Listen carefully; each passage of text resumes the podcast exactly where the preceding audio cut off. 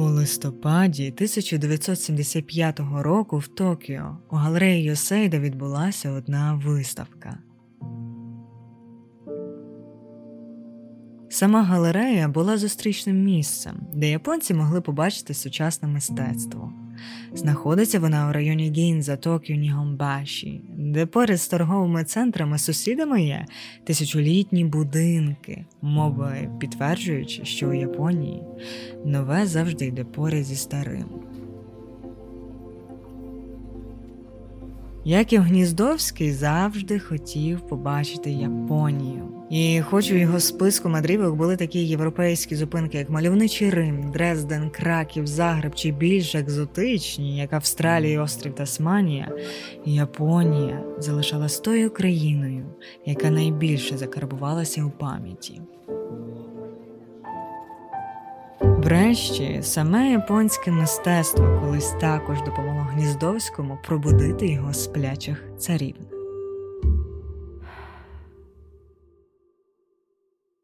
Японці також побачили у Гніздовському свого. Можливо, вони були здивовані, що європеєць міг відчути ритміку японського інстампа та взагалі східну традицію зображувати світ в двовимірі, без навколишнього середовища. Щоб там не було, на тій виставці 1975 року Гніздовський показав свої роботи, і галерея Йосейда тоді викупила їх усі. Пізніше Якова Гніздовського представили синові тодішнього імператора Сьова, принцу Акіхіто, що в майбутньому стане 125-м імператором. Акіхіто захоплювався біологією та іхтіологією. У нього опублікованих є близько 25 наукових робіт про морських бичків. А в 1986 року він став почесним членом лондонського товариства Лінея, міжнародного товариства біологів, як і американське видавництво з Бостону, що у 1972 році видало альбом Екзотична рослинність колекція вазонів не з фотографіями, а з гравюрами 15 квітів принц та імпоті імператора Кіхіто. Він теж був вражений, як Гніздовський зображає рослини. Проте, щоб дійти до такої непростої технічної майстерності, створювати спершу графіку, яку ти переносиш на дерево, просто також і до самої ідеї, що зображувати, як, чому. На це Гніздовському пішло 16 років навчання в академії, близько 6 років на те, щоб подолати творчу кризу, кілька переїздів у різні країни, врешті війна, втрата батьківщини і травматична інтеграція в американське суспільство. У спогадах він дуже скромний, хоча, як на мене, його життя було дуже епічним. Of course, my first encounter with America was uh, uh, very difficult. I had to readjust many uh, views I had uh, on art, on life, and so on, uh, especially in art.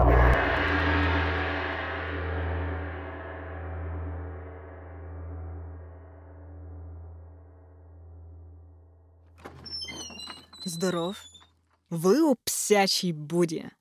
Тут ми говоримо про життя і чуть-чуть про мистецтво.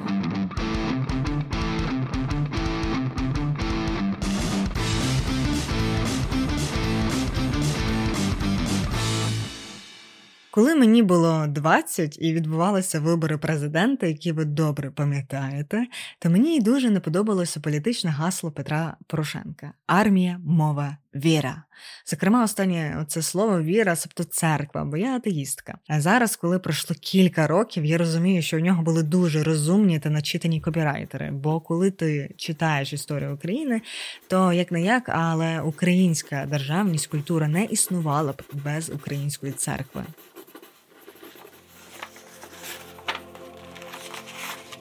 Не можна сказати, що це супер наш унікальний випадок. Сама історія мистецтва показує, що церква рухала те, як воно розвивалося. Е, найбільше це видно з архітектури, бо лише церква мала на той час такі гроші на будівництво, що насправді тривають дуже довго. Довго це 20, 30, 50 років. І довго виділяти всі ті бюджети на всі ті помпезні храми, вишукані фрески.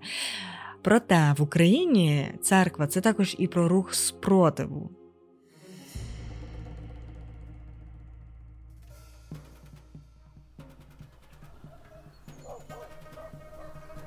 Яків Гніздовський народився 27 січня 1915 року в селі Пилипче на Тернопільщині в родині священника греко-католицького обряду. Для тих, хто не в курсі, чим він відрізняється від Рима католицького, це лише тим, що вони підкорялися римському папі, але трималися не латинських обрядів в Божій службі, а візантійських, тобто тих, яких ще Київська Русь прийняла тисячу. 988 року. Після Першої світової війни за Версальським договором західні території України, зокрема Галичина, Волинь, Прикарпаття та інші, їх віддали Польщі. А вона не завжди була таким хорошим сусідом. На початку ХХ століття і до початку Другої світової Польща вона поводилася як відроджена Жеч Посполита, теж загарбницька імперія. Е, тому бути греко-католиком на Галичині означало, що ти чув службу українською мовою, що дуже не хотіла Польща, що ти міг ходити у школу при тій церкві, слухати історію України, вивчати правопис, літературу, музику і все це українською мовою.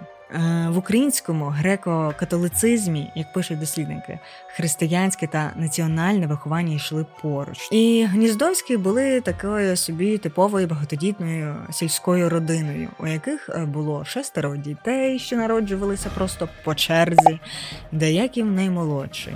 Його батьки, попри те, що освіта насправді в той час було складно здобувати вихідцям з бідних провінцій, вони намагалися, щоб всі їхні діти були освічені, і вчилися вони в українських школах з української мови викладання.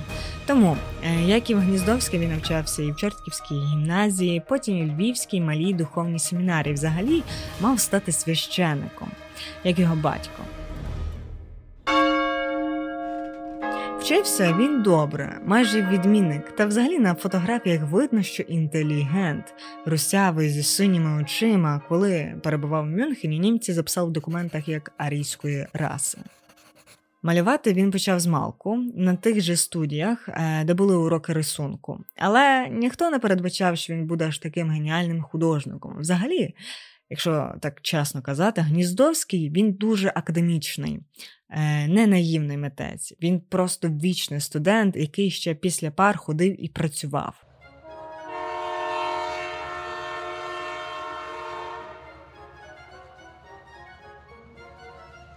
У 1930-х роках він переїжджає у Львів вчитися у цій семінарії. Хоча більшість часу Гніздовський е, працював як графік. Ніхто точно не знає, як він там ходив на всі ті пари, можливо, закривав заочно. Але е, більшість часу він таки малював, малював обяви, реклами, пакунки для ямічно цикорієвої кави, яку випускали львівські фабрики пряжені Луна. Був звичайним студентом, жив у гуртожитку, а ще членом АНУМа Асоціація незалежних українських митців, де активними учасниками були вихованці приватної школи Олекса Новаківського. Іншими словами, він крутився серед таких же художників, е, працював. І коли за свої гроші отримав гонорар, тут же з'являвся Мирон Левицький, е, його друг. Е, і той друг він пізніше стане відомим монументалістом, буде розмальовувати церкви в Канаді та в Австралії. Ну а поки у Львові е, студіки вони діставали обоє свої гонорари і зникали з гуртожитку на кілька діб. Як писав Дмитро Степовик у своїй монографії, він Гніздовський не був пияком, але погуляти любив.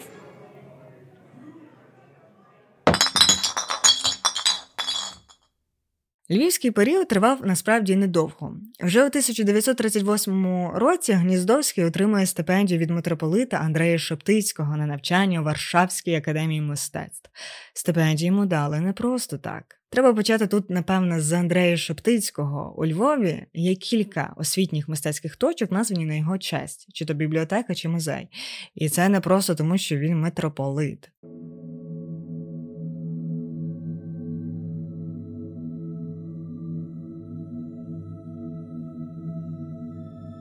Шептицький народився в багатій освіченій родині. Його батьки цікавились мистецтвом, і мати дарувала картини дітям на якісь визначні події.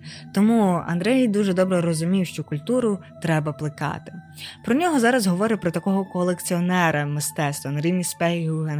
І це не просто так, е, бо вона не просто теж збирала картини, вона творила також і культуру і славу тих митців в містах, де вона виставляла їх. Е, те саме по суті і робив Андрей Шептицький. Завдяки йому ми, по суті, завдячуємо ну, багатьом культурним явищам в Україні. Найперше, що зробив Шептицький, і найважливіше е- в історичному плані, це те, що він ввів моду ікону. Просто у той час українські селяни вони. М- не дуже шанували свої ті ікони, які в них там не знаю, з 15 століття, з 14 століття. Ікони і всю цю українську старовину шанували окремі колекціонери. А що робили селяни та громадськість? Вона ну, якщо в них ті ікони тьмяніли чи руйнувалися, їх або перемальовували на якісь нові, або купували нові, а ті старі викидали. Що робив Шептицький, він почав масово збирати всі ті ікони, і завдяки йому ми по суті і зберегли оце українське середньовічне сакральне мистецтво.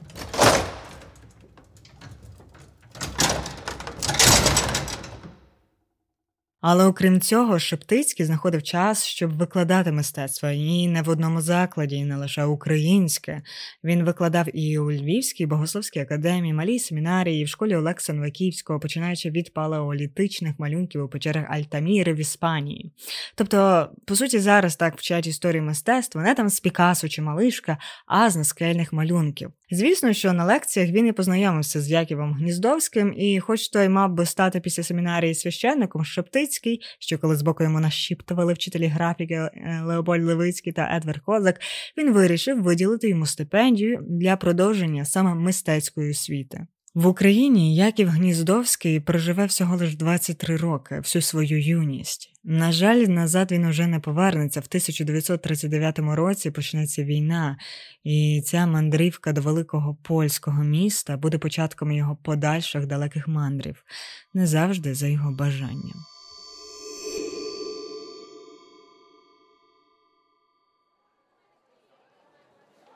Друга світова почалася, коли Гніздовський був на другому курсі. В один день припинилося навчання в академії, а уся рідня Гніздовського опинилася за кордоном у Радянському Союзі. Він вирішив, що продовжить навчання у Римській академії, маючи 24 роки, і, як і всі 20-річні, мав великий потяг до пригод. І тоді емігрантом себе не називав, радше туристом, який не планував своїх подорожей. Їхав він до Риму через Румунію, проїжджаючи Венецію. Восени 1939 року, доїжджаючи до Венеції, я заглибився в читання, коли раптом поглянув вікно і побачив безкрає море із цього і з того боку. Це була для мене радість, яка залишиться назавжди. Про Рим е, юнак мав дуже ідеалізоване уявлення. Він собі думав, приїде, найде швидку роботу, місто прекрасне, як це їсти, молитися, кохатися. Е, так, місто прекрасне, місто вічне, у якому тільки й могло розвиватися мистецтво, місто вільне зі студентами, які співають у трамваях. Після традиційної суворої Варшави Рим здавався містом свободи. Проте місто було дороге, місто, в якому роботу знайти важко, щоб жити і вчитися, е, треба знати італійську мову. Е, нічого іншого Гніздовський не міг робити, крім малювання, а своїх митців тут вистачало. Пробувши там з місяць, він так вигрушився, був у глибокому мінусі, що їхав зайцем без залізничного квитка і е, з розбитим серцем. З важким серцем я вийшов із поїзду в Захребі, столиці Хорватії, де, як мені казали, я міг знайти притулок, а ще можливість продовжувати навчання. Коли я вийшов із залізничного двірця, Загреб, притулений під горами, привітав мене, немов пташиним співом. І я зразу полюбив те місто і ношу ще й досі найкращий спогад про нього. Я тоді усвідомив, які примхливі наші бажання, і збагнув, що вони не завжди несуть нам добро. Випадок часом піклується нами більше, ніж наші гарячі бажання і мрії.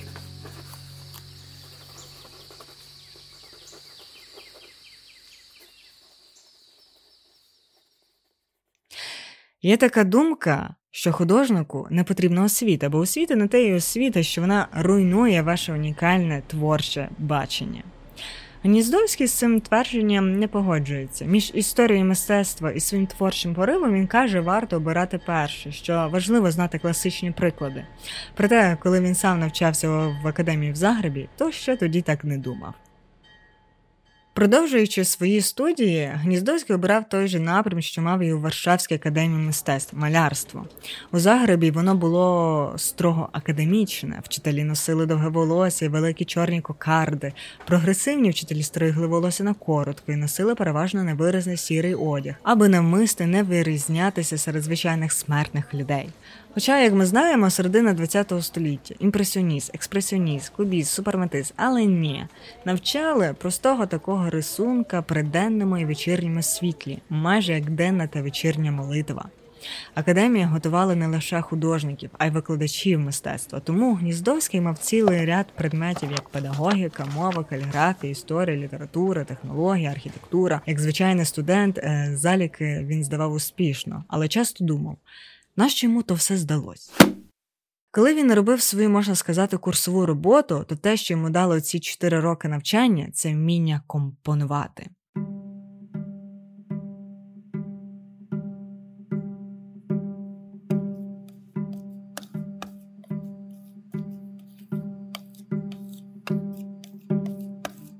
Останні два роки в академії він зацікавився гравюрою, саме німецькою ренесансною гравюрою з Альбертом Дюрером, і намагався поєднати свої знання рисунку з різьбою на дереві, що називають дереворізи. Такий перехід здається, напевно, вам е, простим слухачам, простим смертним, як я, дрібним, але не для самих художників. Уявіть, що ви кілька років навчаєтесь у цьому, що вас має зробити живописцем. Ви готувалися стати живописцем, вчили там правила, аж раптом змінили напрям. За один рік він зробив сім таких древорізів, і всі вони були добрі. Як йому вдалося стати таким майстерним, ну як можна сказати, добрим за короткий час? Ну, по-перше, цікавість. По-друге, коли він побачив перші свої успіхи, розумів, що може зробити не гірше за тих, хто навчається гравюри кілька років. Але по-третє, Гніздовський ну він дуже уважний до деталей, що важливо, коли ти малюєш гравюру. Це там з фарбами, не знаю, туди-сюди і вийде дерево, хоч якесь. А в гравюрі. Що коли ти наносиш, переносиш це на деревину, потрібно пам'ятати про деталі, мати таку чітку та грубу руку. І свої гравюри він насправді робить як маляр намагається передати гру світла і тіні за допомогою всіляких внутрішніх штрихів, гребінщиків, пунктирів, крапок. У в інстаграмі подкасту ви можете побачити, як виглядає відео е, створення таких дереворізів. Саме завдяки своїм дереворізам він отримав стипендію на навчання в Дрездені. Пізніше ті його студентські роботи дереворізів, деякі з них він дасть на виставки, коли вперше приїде у Штати, допоможуть йому закріпитися, отримати медійну згадку та гроші на переїзд у Нью-Йорк. Говорю я це до того, що коли ви бачите, як людина рандомно, не просто гарно що зробить просто зразу, ну швидше за все, у неї є якийсь колишній досвід, що їй у цьому допомагає.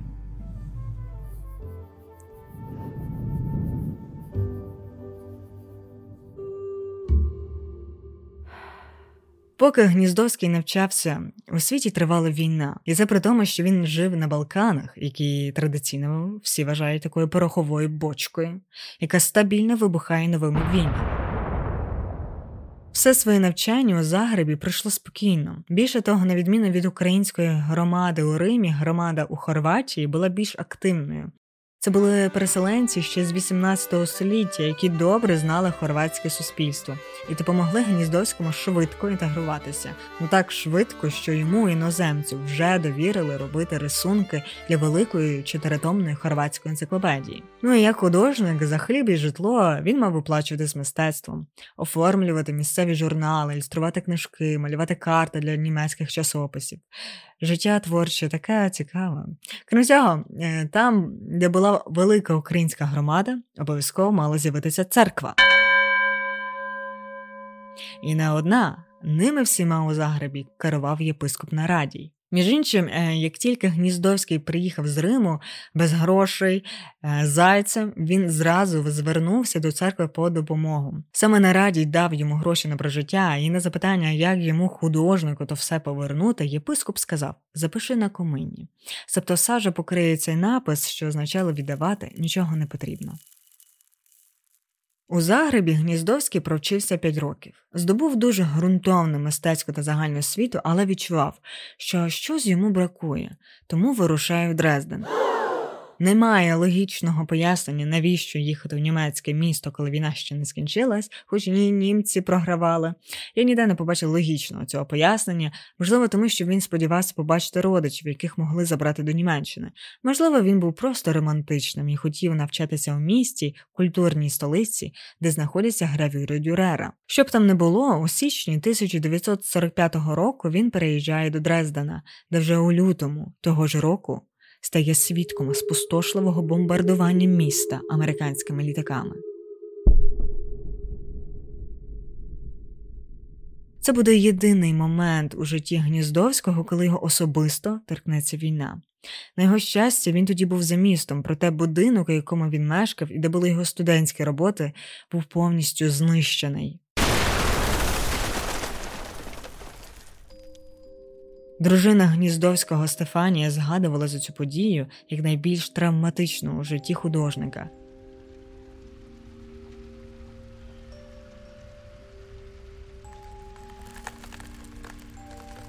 Він знайшов у зруйнованому місті вулицю, де стояв будинок, у якому залишив речі. Механічно вийняв з кишені ключі, проте будинку не було. Замість нього лежали великі уламки стін, гори битої цегли, з під якої цівкою виходив дим. Гніздовський постояв тут якусь мить, а потім кинув ключі на биту цеглу.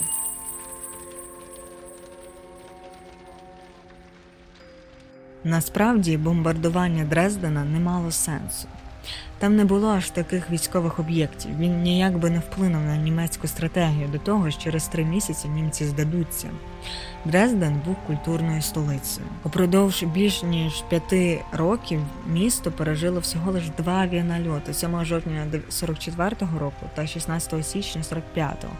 І обидва рази його бомбила ну, незначна кількість американських літаків, а руйнування були дуже несуттєвими. Інший важливий момент, що Гніздовський не був єдиним, хто шукав притулку в Дрездені. Багато німців вірили, що британці та американці місто вже не бомбитимуть. Тим більше, що була мов би, така умовна умовний договір, що оскільки німці не бомбили Оксфорд, то не будуть бомбити і Дрезден. Тому до Дрездена почали стікатися багатотисячні колони біженців з тих східних територій, куди наближалася Червона армія.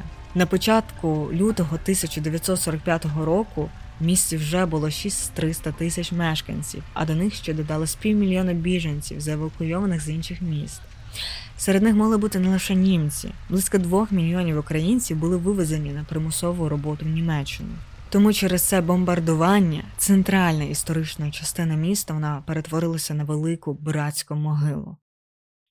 Зараз історики мають кілька версій цього бомбардування. Перше, це тому, що англійці та американці хотіли налякати Сталіна, тобто що вони можуть дістати будь-яке місто з будь-якої точки. Тому і говорять про це бомбардування як про початок холодної війни. Але інше пояснення це те, що мов би, Сталін попросив, тому що щоб вони намагалися вбити в Дрездені якомога більше німецьких біженців зі Сілезії, яка мала бути передана після війни Польщі. Тобто, чим менше тих німців, то менше їх повернеться на свої території. Як там не було, Дрезден став для багатьох травмою. Як і Гніздовський не називав Дрезен травмою у своїх спогадах і переїхав у Мюнхен, але ця рана дала про себе знати, коли у 1953 році він опинився у бетонних хащах Америки. Мені було дуже складно вмістити історію життя Гніздовського в один епізод, а ще розказати про його мистецтво, тому про те, як він долав свої травми, хто такі сплячі царівни, як хлопець з Тернопільщини став відомим художником у Нью-Йорку, про це поговоримо наступного разу, бо я чую звучить сирени. Жартую, це просто обробка. Але бережіть себе. Can anyone stop the noise